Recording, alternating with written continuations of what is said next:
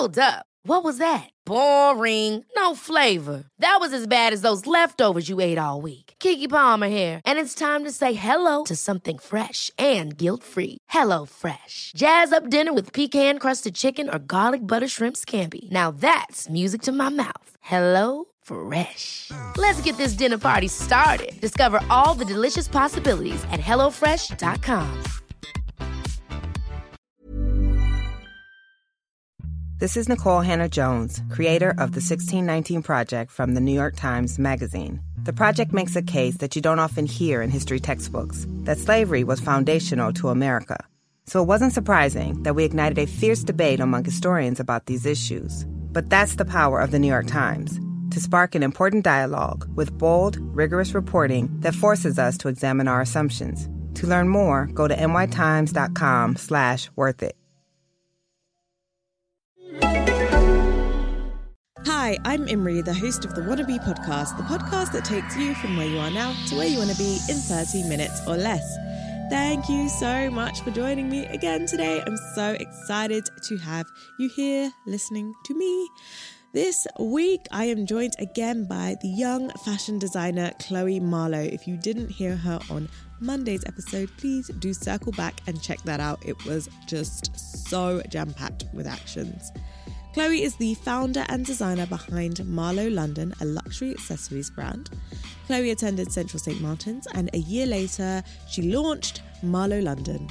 Her bags have been photographed on British singer Raye, presenter Maya Jama, and blogger and designer Whitney Valverde.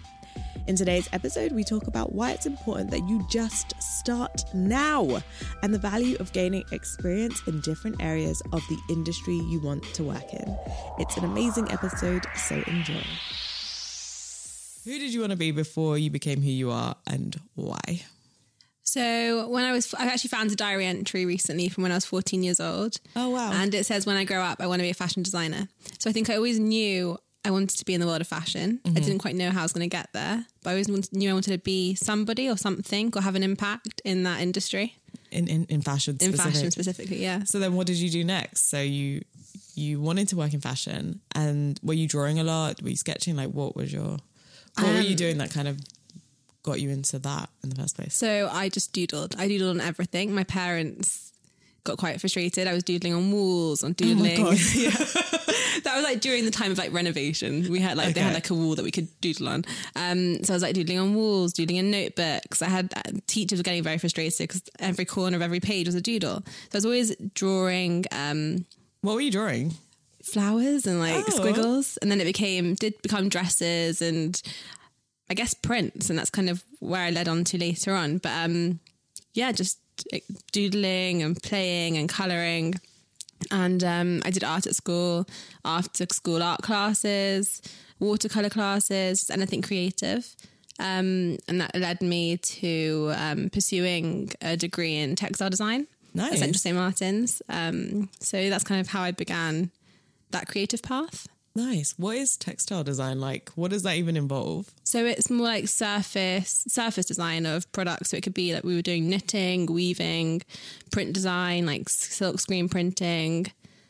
Um, it's very hands on, very technical, but very like color focused Yeah. and pattern focused. So it's quite expressive and quite fun. Why that? If you were doodling and you you're like, I want to be in fashion design, then why Right. why why textile design? Is that Yeah. how does that relate? So um, I did a foundation before I did my degree, and you actually get to experiment on every kind of aspect of fashion. So from styling to textiles to women's wear.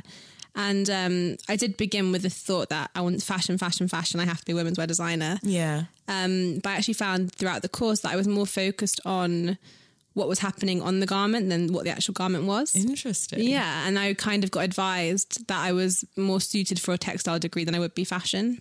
Interesting. So yeah. That's quite fascinating, actually. Um, it's. I remember when I did my degree, I did anthropology, Right. biological anthropology specifically. Um, but I wasn't. I was on general track for anthropology, and then, yeah, as we start kind of picking modules and things, I actually just gravitated more towards the biological and medical side of things, and you kind of don't really. It's almost like a. It's just something else guiding you. Did you ever feel like it was like? your choice or you like or did it feel kind of existential like oh i'm just really intrigued by this thing. I don't know. I'm just gravitating there. Or did it feel like no i really want to do that? No, I think I gravitated towards it because Yeah. I thought I really wanted to be making clothes, and I thought that's what I was ha- having to be doing to get into fashion. I didn't realize there's other aspects of the industry and of design, so um, I definitely gravitated more towards textiles than I yeah more than I realized actually. yeah i i think there's something to the pull of something else elsewhere Yeah. because i was definitely like medicine medicine and then i was like that's too technical and then I moved more towards the biological, which kind of is like a happy marriage of like monkeys and bones. And I was like, yes, this is exactly what I want to do. yeah, I did that for a while and it was fun. Um, but I, I do quite like the idea of the, a foundation course in a subject. I Right. don't know that a lot of people do that. And I think they're incredibly valuable. Um, one of my friends did a foundation course before she did anthropology and then found out she didn't want to do anthropology, Right, which was exactly, really yeah. useful to know. And um, my sister right now, she's 17 and she really, she's torn between fashion marketing and educational psychology. I'm like, these are two very different things. Um, and she's having to apply to uni right now. And would you recommend fashion uh, foundation degree first for anything? And is it like just in general or do you have, is it mostly just fashion oriented? I definitely recommend a foundation degree. I know for what I wanted to do in St. Martin's, you had to have a foundation. So I Oh, don't know nice. if different courses differ. Um, and if there are foundations for different types of courses, but I definitely recommend doing like taster sessions. I def- I thought I was going to be doing. At one point, my parents very much wanted me to do a real degree Yeah. and go to a real university. Um, so I was looking at history of art and languages, and I Yeah. went to a taster day. And honestly, I was I didn't know how I, I couldn't last one hour, let alone three years. um, so that really like put it into perspective for me. So I definitely recommend Yeah. getting a taste of the degree that you want to pursue. That's a really good idea. Yeah. I should have told her that. I did not tell her that. I told her to take a gap year and figure it out. Um, but that's really cool. So, real degrees Yeah. versus fake degrees. You went to Central St. Martin's, which is like mecca of fashion. Was that difficult? And what was it like whilst you're there? And how how much did it help and enhance your kind of creativity that led you to create the line that you now have? Um, so it has it has essentially Martin has the name, Yeah. and it's just known to be very difficult to get into. So I kind of I applied for the real degrees, and I had St Martin's as like the kind of the dream. I just kind of did as well. Like if it happens, it happens. If it doesn't, it doesn't. Yeah. um, and it happened. And I don't think anyone kind of was expecting that to happen. And Yeah. so I did my foundation, but I also deferred a place at um, actually Nottingham University, just because after you do the foundation, you've got to apply again. So there's still no certainty that you'll get in for the degree. Yeah. Um, but I completed the foundation, and I loved it. Um, and I really, really wanted to get into the degree. I didn't want to have to go to um, lectures and essays Yeah. and um, I got on.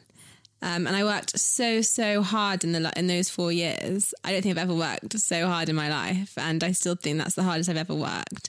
Because you've got to prove yourself. Everyone's so talented. You're amongst the best of the best. Yeah. Um, and they they believe they're the best of the best as well. So you're dealing with so many egos and um, like very confident people that are very confident in their work, and you really got to prove yourself constantly. Yeah. So that was hard. Um, but I loved it. And I loved the creative freedom because you really um, pushed to be as creative as possible Yeah. and as unique as possible. Um, so it was very interesting. People were crazy. Like you come in, someone's got blue hair one day, purple the next. Um, Wow. Yeah, the clothes, everyone's personalities and attitudes. Um, it was very cool. It was like walking through. Have you seen Fame? And, you know, Yeah. at the beginning of Fame, everyone was like walking through dancing. So Yeah. the hallways, you had such different types of people, and there'd be um, live exhibitions going on. 'cause We had a drama school at the back, and they'd be doing Oh, wow. like live performances every so often, jumping out. um, it was crazy. It was so cool. No, that sounds so much fun. Yeah. it was so boring. oh my gosh. Like it was so boring. but I was in the north and that was really boring as well. Um, but no, that sounds really beautiful and like fun and vibrant. Yeah. I can imagine though, were there not ever occasions where you just felt like this is almost too much? Oh, completely. And then how do you then cope with that? Right. So, um, yeah, definitely. Especially because there's a lot of pressure and there's time constraints, and you can do so much in the time that you've got. Yeah. And it gets to you. And, you know, everyone has their moment where they're in tears in the corner, but you've got to kind of put everything to put into perspective because sometimes it does get too much, and you have to realize what's important, what your intention is and break it all down and work out how you're going to get there. Yeah. So um, I'm a list writer. So Nice. I literally, I'm literally every every like the beginning of every week, I have um like I call it like the mother load list. It's Oh, wow. everything- yeah, it's an epic list. It's pages long. Oh my God. Literally of everything that I just need to do in general. Yeah. and then I write another list breaking down what I need to do that week, and then like a like the psycho that I am, I write another list Oh wow. like a daily breakdown. And that really helps me kind of just focus on what I was doing. So I used to do that a lot at university. Um, and then I used to find just talking to other people because you you think that everyone else has like has it together and they know what they're doing because Yeah. they, they look like they do. But once you talk to them, you can all relate and you're all struggling. Yeah. and that really helps. That's really good. Yeah. This is Nikole Hannah-Jones, creator of the 1619 Project from the New York Times Magazine. The project makes a case that you don't often hear in history textbooks that slavery was foundational to America. So it wasn't surprising that we ignited a fierce debate among historians about these issues. But that's the power of the New York Times to spark an important dialogue with bold, rigorous reporting that forces us to examine our assumptions. To learn more, go to nytimes.com slash worth it.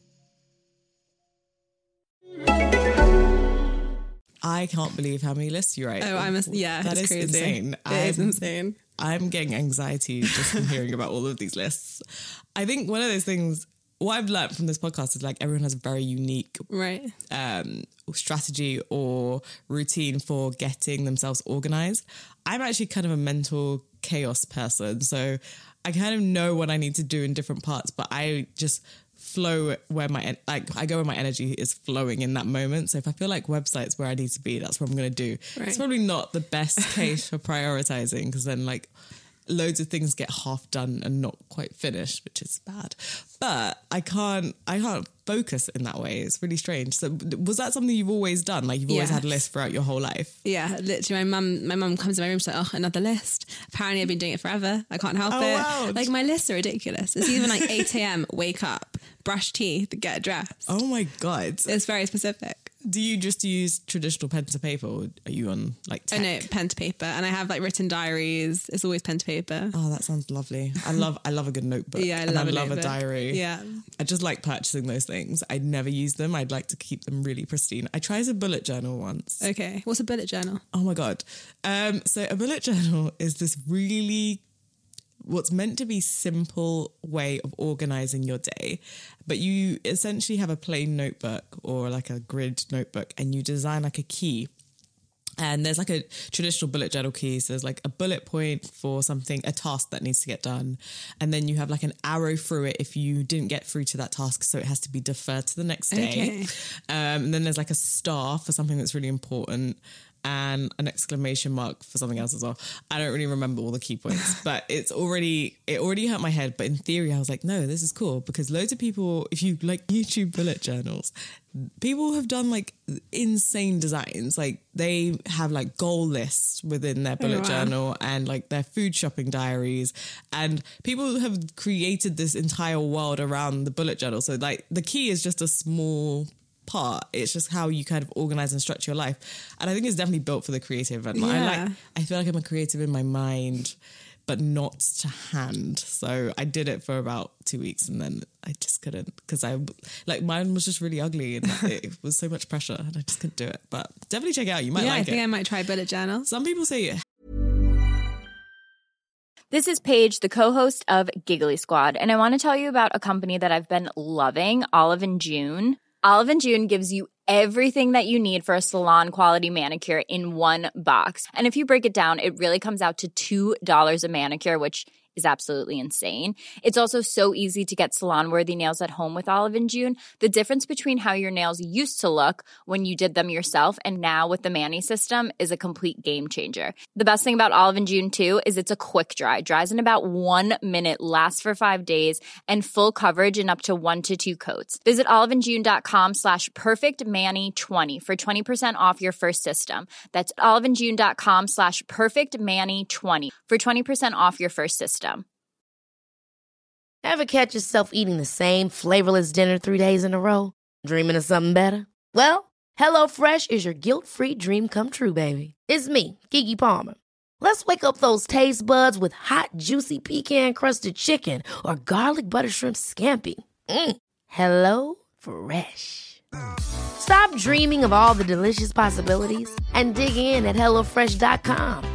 Let's get this dinner party started.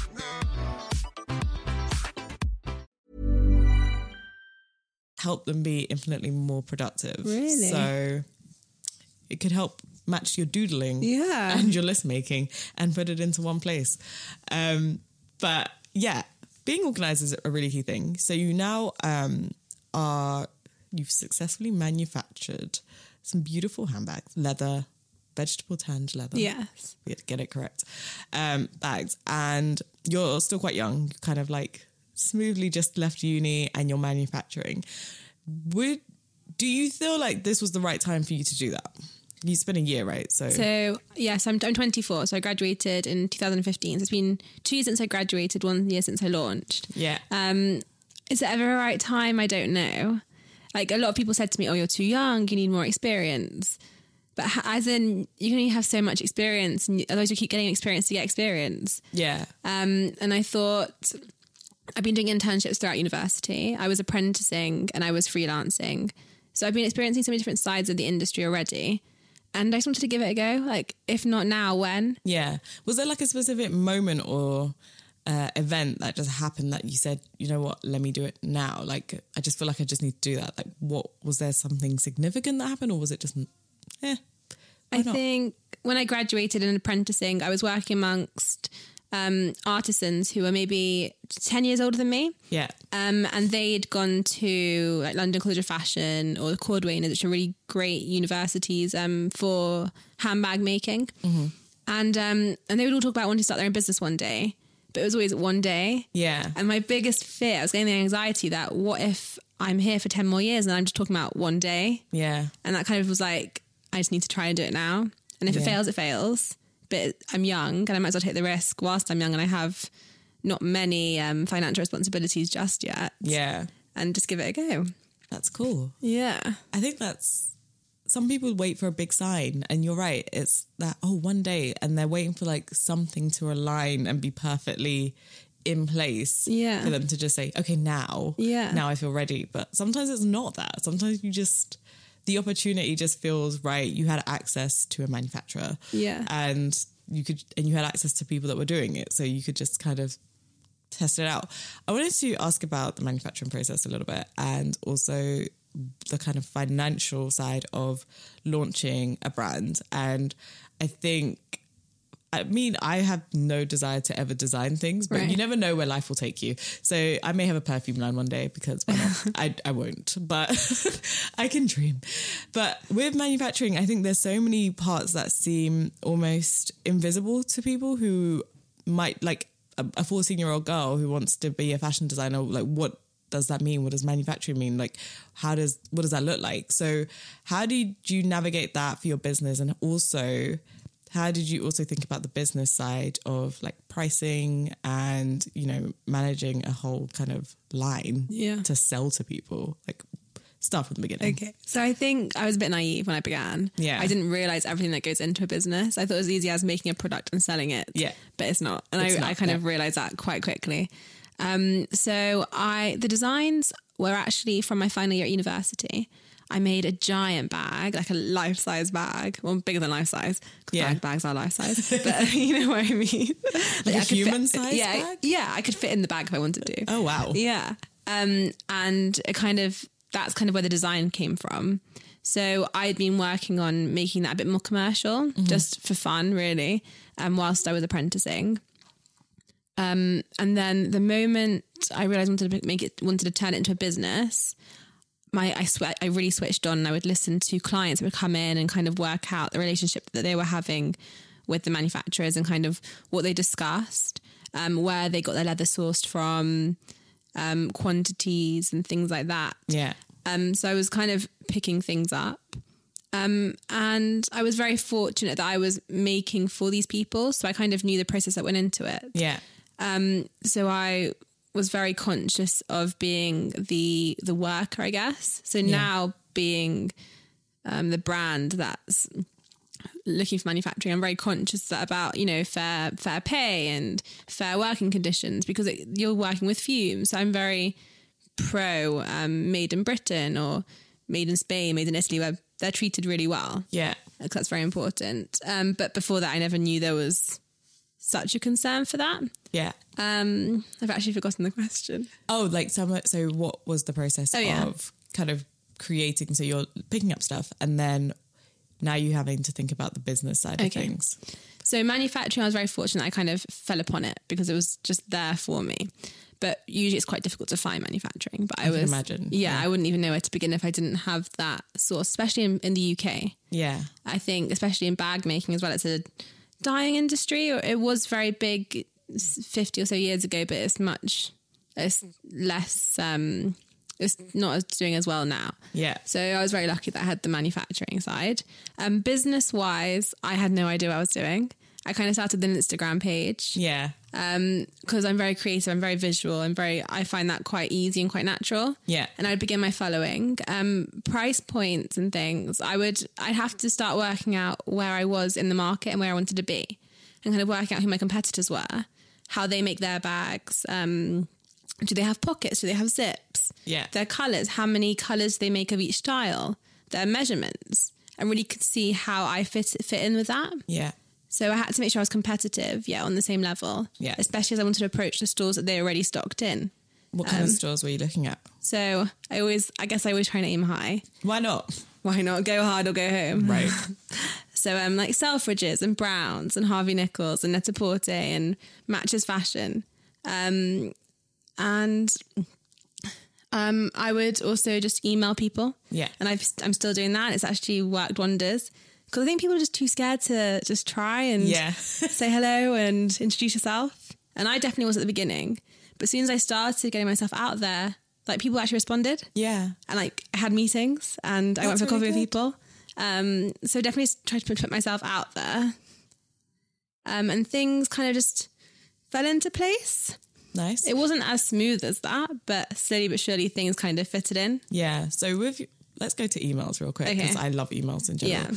Um, what kind of things were you saying like in the initial period? So you've at this point, I'm guessing you've got the bag or Yes. you've got like samples or things ready to kind of show and Yeah.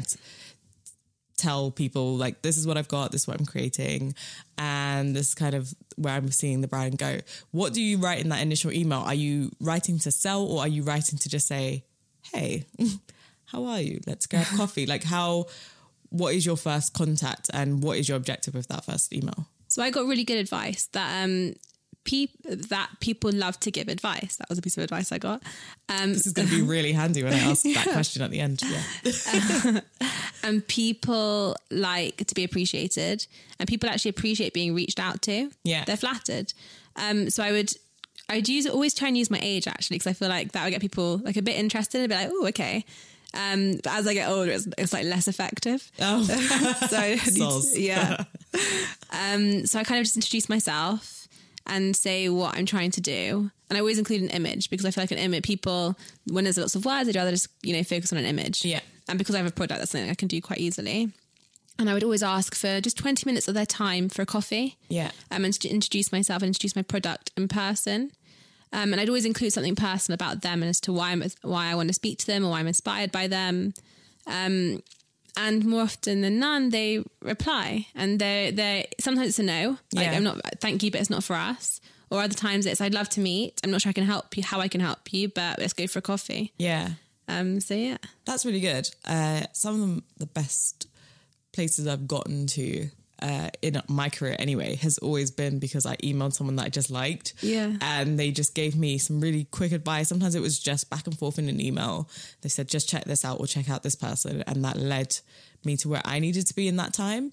And so I think there's a lot of pressure on people when they write emails that their first port of call is to sell you something. Yeah. Like, the first email is very rarely going to be the email that sells and makes you big money. It's completely. so much conversation and relationship building is essential. But I think you are on the right track when you're saying you're like you're just trying to gra- grab coffees, have a conversation, and when people are being really honest and saying, "I don't know how I can help you," but you never know when that person might be really key to the next stage when you're kind of trying to get somewhere else and they're like, oh, actually, I know that person. Yeah. And it's just an introduction that you need. So you never know. And I think that's really cool that you use emails as, as that. All right. Uh, so the final sets of questions are what's the worst advice you've ever received and what's the best advice you've ever received? Oh, the worst advice I've ever received. It's really hard. That's really hard. Um, the worst advice. I think I don't know. It's worst advice. Maybe I think it's like waiting until you're completely ready. And I know that maybe that people don't think that's good advice, but by waiting and waiting, maybe you'll never find that moment. Yeah.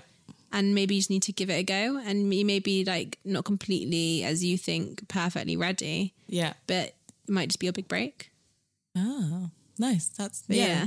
Wait until you're ready. is Yeah. Technically bad advice because you'll never You'll never be ready.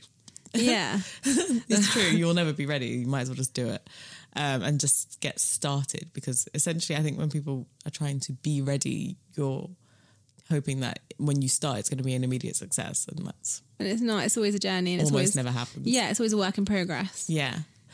So, So, yeah. what's the best advice? The best advice I think comes from my dad and he always tells me, Don't put off um, till tomorrow what you can get done today. That's smart. Yeah, because I do that a lot. I'm I do always like, lot. I'll do it tomorrow, I'll do it tomorrow. I never get it done. Um, but if you just smart. do it, It gets done. it gets done. have to do it tomorrow. Crazy. yeah. What a revelation. No. Uh, now I'm going to have to like do stuff today that I really wanted to do tomorrow, but I'm going to do it. Now that you've given me that very good, solid sound advice. Thanks, Chloe's dad. All right. Thank you so much, Chloe. This has been such a treat. Yeah, it's been so lovely. A huge thank you to Chloe, who has been a phenomenal guest. Follow Chloe's brand on Instagram at Marlow underscore London. That's M A R L O W underscore L O N D O N. And visit marlowlondon.com to find out more about her gorgeous bags. If you like how this podcast is made and you think that you can do what I do, then you need to reach out to the Shout Out Network. To find out more about membership, visit shoutoutnetwork.co.uk. And also, we just launched Not Another Book podcast. So, for any book fans out here listening, that podcast is for you. Go and check it out right now. If you're enjoying this podcast, please do leave a rating and a review on iTunes. It is the only payment that I ask for. And it's so lovely to read every beautiful thing that you have to say about this podcast.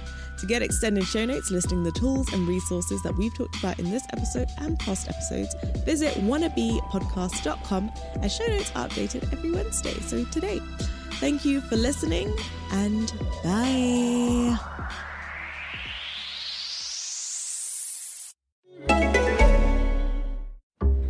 Upwork has the world's largest network of independent professionals. So if you need a go to designer, a video editor, or a social media specialist for six days or six months, Upwork is how.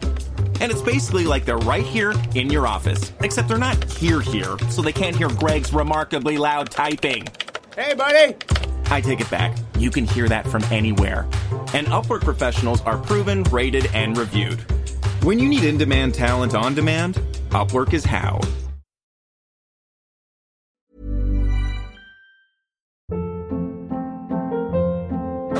Hold up. What was that? Boring. No flavor. That was as bad as those leftovers you ate all week. Keke Palmer here, and it's time to say hello to something fresh and guilt-free. Hello Fresh. Jazz up dinner with pecan-crusted chicken or garlic butter shrimp scampi. Now that's music to my mouth. Hello Fresh. Let's get this dinner party started. Discover all the delicious possibilities at hellofresh.com.